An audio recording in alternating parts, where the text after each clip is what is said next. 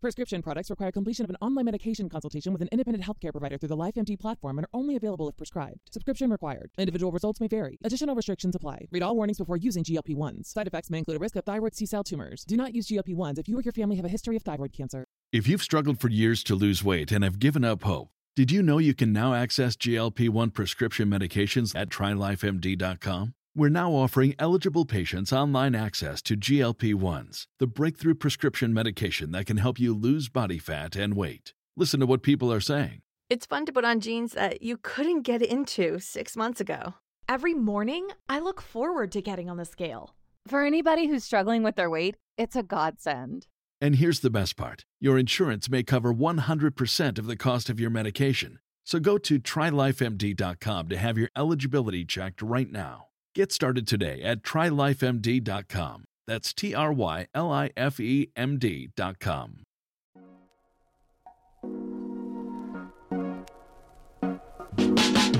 Welcome to the Kottke Ride Home for Monday, October 18th, 2021. I'm Jackson Bird. Today, how the push to search for signs of life on exoplanets fueled the development of the technology we use in our latest generation of smartphones. Plus, what your punctuation habits can say about you as a writer, and a new website based on a 2016 art project that allows you to visually analyze those findings. And finally, walruses from space. Here are some of the cool things from the news today. So I talk a lot about space on this show because, I don't know, it's freaking cool, and because there's always a ton of stuff happening across all the international space agencies, and because, you know, thinking about space, to me, is one of the quickest ways to experience that elusive sense of awe which I've talked about on the show as being a very healthy experience for us humans. You know, engaging with activities and thoughts that help us see the bigger picture and forget about our little stresses. So I think space is great for that. But I am not ignorant to the critiques of space exploration. It costs a ton of money. Money that could be used to cure diseases here on Earth, to make sure every human has access to food, clean water, housing, and healthcare, and to fight the climate emergency which, by the way, all of these rockets are contributing to in massive ways.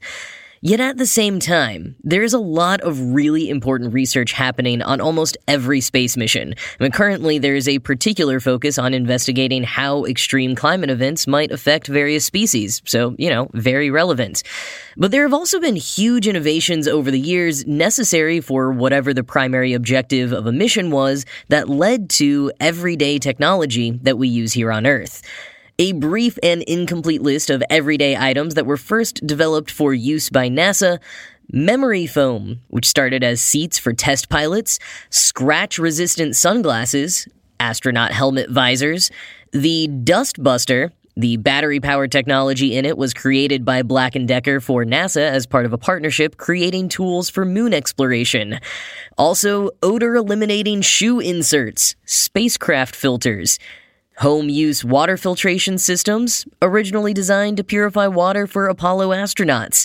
And it goes on and on. NASA has an entire website called NASA Spinoffs, and at least used to produce an annual report of NASA technologies that have evolved into commercial products. And they've counted over 2,000 since 1976. In 2018, they even built a whole interactive website called NASA Home and City, where you could explore around a virtual town and see all the products that have been created with NASA technology. But I don't know if it runs on JavaScript or what, but I could not get it to work in any browser. I'll drop the link in the show notes though, just in case you want to give it a try. But Christopher Mims, writing in the Wall Street Journal, points out that it goes even further today. So, the James Webb Space Telescope, the most powerful telescope to ever go into space, is launching in December and will orbit the sun and give us, among many other things, the ability to study exoplanets, planets outside of our solar system, in unprecedented detail, including seeing if there are any signs of life on those exoplanets.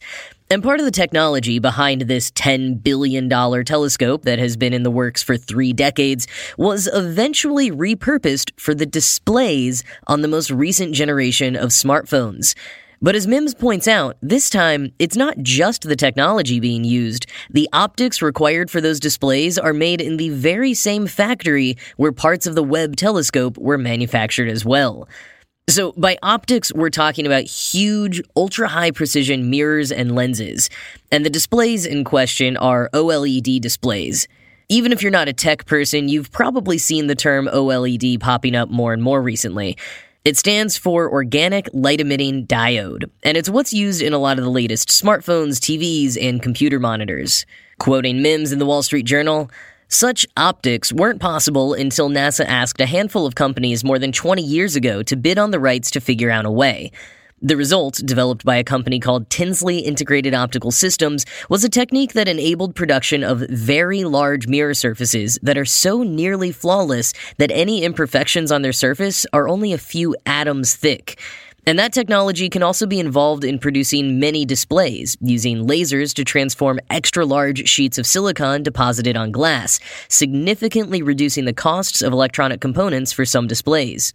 The Webb telescope's primary mirror, which collects the interstellar snapshots, is made up of 18 hexagonal sections, each 1.32 meters in diameter, that will fold origami style for flight, then unfold in space to make a surface 6.5 meters across, or more than 21 feet. All the gold plated beryllium mirror sections must be so unblemished that they can collectively focus even the faintest whisper of the most distant celestial body into a detectable image image. End quote. So, around the time that Tinsley had finished making those enormous primary mirror sections, the laser systems company that Tinsley is a subsidiary of, Coherent, was investigating ways to make larger lenses for their machines that prepare silicon for use in flat panel displays. So, they spoke to their partners at Tinsley and were able to start manufacturing similarly enormous lenses. Quoting again, these new lenses for display manufacture were up to 1.85 meters across, more than twice as wide as those used previously. And this is important because in the fabrication of displays, as in the fabrication of microchips, the bigger the sheet of near perfect silicon a company can use, the more displays, or microchips, it can etch onto and then cut out of that sheet. This means significantly more efficiency and lower cost. One challenge for both processes is that the optics that direct the lasers that accomplish key steps must be nearly perfect. And the bigger those lenses, the harder it is to eliminate imperfections. Coherent was already making lenses for its own line beam systems, industrial objects as big as school buses that shoot lasers at sheets of silicon deposited on panes of glass, an early step in the manufacture of mini displays. But doubling the size of its optics wouldn't have happened at that point in history without NASA funding Tinsley's innovations in manufacturing that the Space Telescope's unprecedented mirrors required, says Dr. Brandon Turk, a vice president of Tinsley. End quote. And where does it go from here? I mean, it's NASA, so not even the sky is the limit. But Mims pointed to one cool example. The superconducting tape that's needed to make future fusion reactors will need kilometers worth of these optics for each magnet used in each reactor.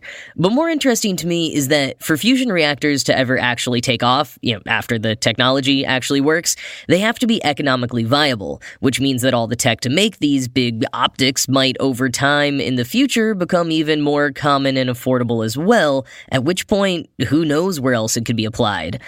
The development of technology is wild. And could some of these innovations have happened even if we weren't pouring billions upon billions of dollars into blasting people and things into space? Yeah, maybe in some ways. And yeah, maybe we'd have some other things that are just as cool or invaluable that we can't even conceive of right now. But in terms of what we do have and the contributions space research is making to the rest of the world, it's pretty undeniably awesome. I mean, so much of what we're talking about in this segment, and even the technology for me to be researching this and recording it and you listening to it, goes back to the space program, and in many ways, the Apollo guidance computer. Quoting once more from Mims, the Apollo guidance computer was the first digital general purpose multitasking interactive portable computer, which was present on both the Apollo command module and the lunar lander. In its use of then novel components like some of the world's first silicon microchips, aka integrated circuits, it paved the way for our modern world, from the internet to the innards of the same smartphones whose displays are in part due to the James Webb Space Telescope. End quote.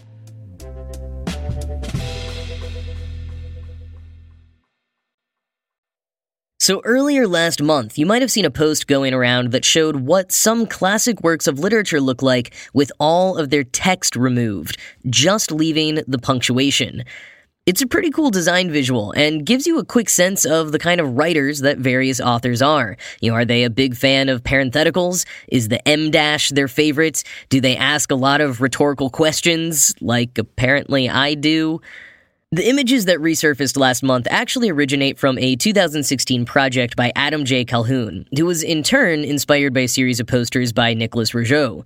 The poster series stripped some public domain works of their text and then rearranged all of the remaining punctuation in a spiral around a small pen and ink icon representative of the story. And they look really cool, but it's a little tough to get the same sense of the writer's style from them because of the big spiral. So Calhoun wrote some Python code to showcase samples from novels in the same linear format that we'd read them in a book. And the effect looks a bit like Morse code or Braille, well, depending on the author. Calhoun wrote in 2016, quote, when we think of novels, of newspapers and blogs, we think of words. We easily forget the little suggestions pushed in between, the punctuation. But how can we be so cruel to such a fundamental part of writing? Inspired by a series of posters, I wondered what did my favorite books look like without words? Can you tell them apart, or are they all a mush? In fact, they can be quite distinct. Take my all time favorite book, Absalom Absalom by William Faulkner. It is dense prose stuffed with parentheticals. When placed next to a novel with more simplified prose, Blood Meridian by Cormac McCarthy, it is a stark difference. Yes, the contrast is stark, but the wild mix of symbols can be beautiful too. This Morse code is both meaningless and yet so meaningful. We can look and say brief sentence, description, shorter description, action, action, action, end quote. Calhoun also displayed excerpts from A Farewell to Arms, Frankenstein, Ulysses, Pride and Prejudice, and others, and he even made some bar graphs indicating the frequency of use of all the punctuation marks for each book, which does a cool job of showing how style changed over time and between authors. For example, A Farewell to Arms has almost no commas, a big break from the past, Calhoun says, which you can see in the huge amount of commas in Huckleberry Finn, Great Expectations, and Pride and Prejudice. Calhoun even made heat maps of the punctuation in each book he chose. Pretty cool stuff. But now, Clive Thompson, who is responsible for this whole thing popping back up again earlier this fall, created his own web tool that allows you to do the same with any piece of writing.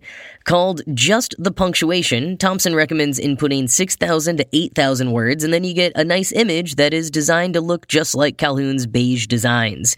And out of curiosity, I put in the script of last week's show compared to an excerpt from my book. I guess I should have anticipated that the podcast script would contain a lot of quotation marks, but whoa, buddy, do I use a lot of commas no matter what I'm writing. There were tons in both the podcast script and the book excerpt. I mean, I guess that makes sense with my run on sentence habit. There were also several instances in my book where there's a whole string of punctuation marks inside of parentheses. I don't even know how that got there. I don't remember what that is. And Thompson apparently realized the same practice in his own writing. But, anyways, it's really fascinating to explore if you also have different outlets that you write for. You know, how do they differ between your styles? You could even analyze how your punctuation compares in emails at work versus messages to friends. Or just put in the writing of some of your favorite writers or favorite books. The best is ones that have multiple narrators or distinct chunks, like how Frankenstein begins with a letter and you can visually see the pattern when it goes from a letter to an active scene with dialogue, indicated by the arrival of quotation marks. Thompson says that he's still working on a way for you to easily save the images and share them, but for now encourages you to just screenshot them. And he also notes that it is all completely private. Nothing is saved or transmitted anywhere. It's all done inside your browser. So just dash the dash punctuation dot glitch dot me appropriately has lots of punctuation in the URL itself. Very fun way to kill some time. Link in the show notes.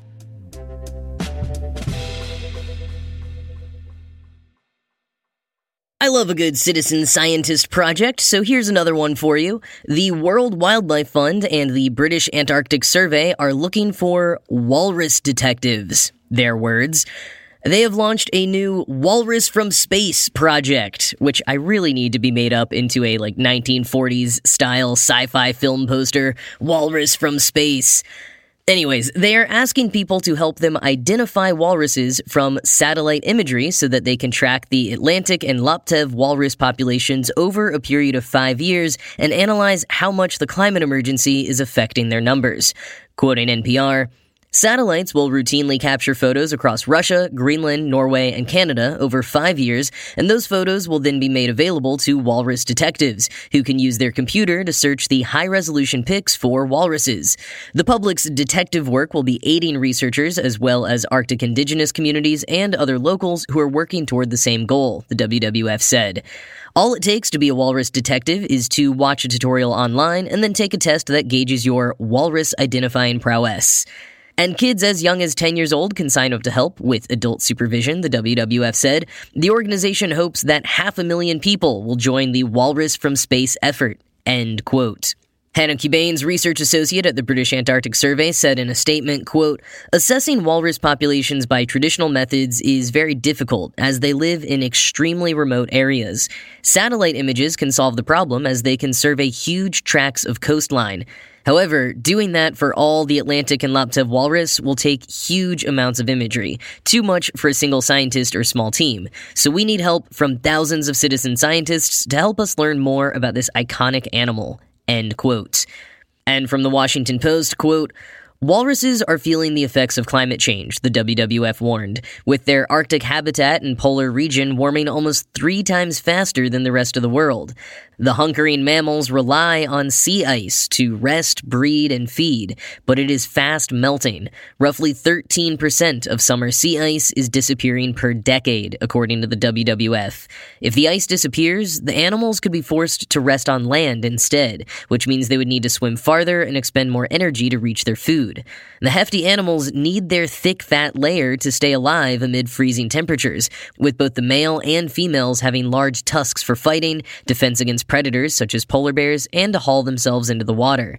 In addition to melting ice, climate change is also causing the Arctic Ocean to become more acidic as it absorbs carbon dioxide, the WWF said, making it harder for animals that walruses feed off, such as clams, sea snails, and crabs, to thrive. End quote.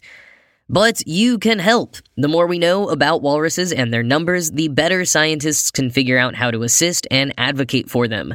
So if you are interested in spotting some walruses from space, check out the link in the show notes and get counting.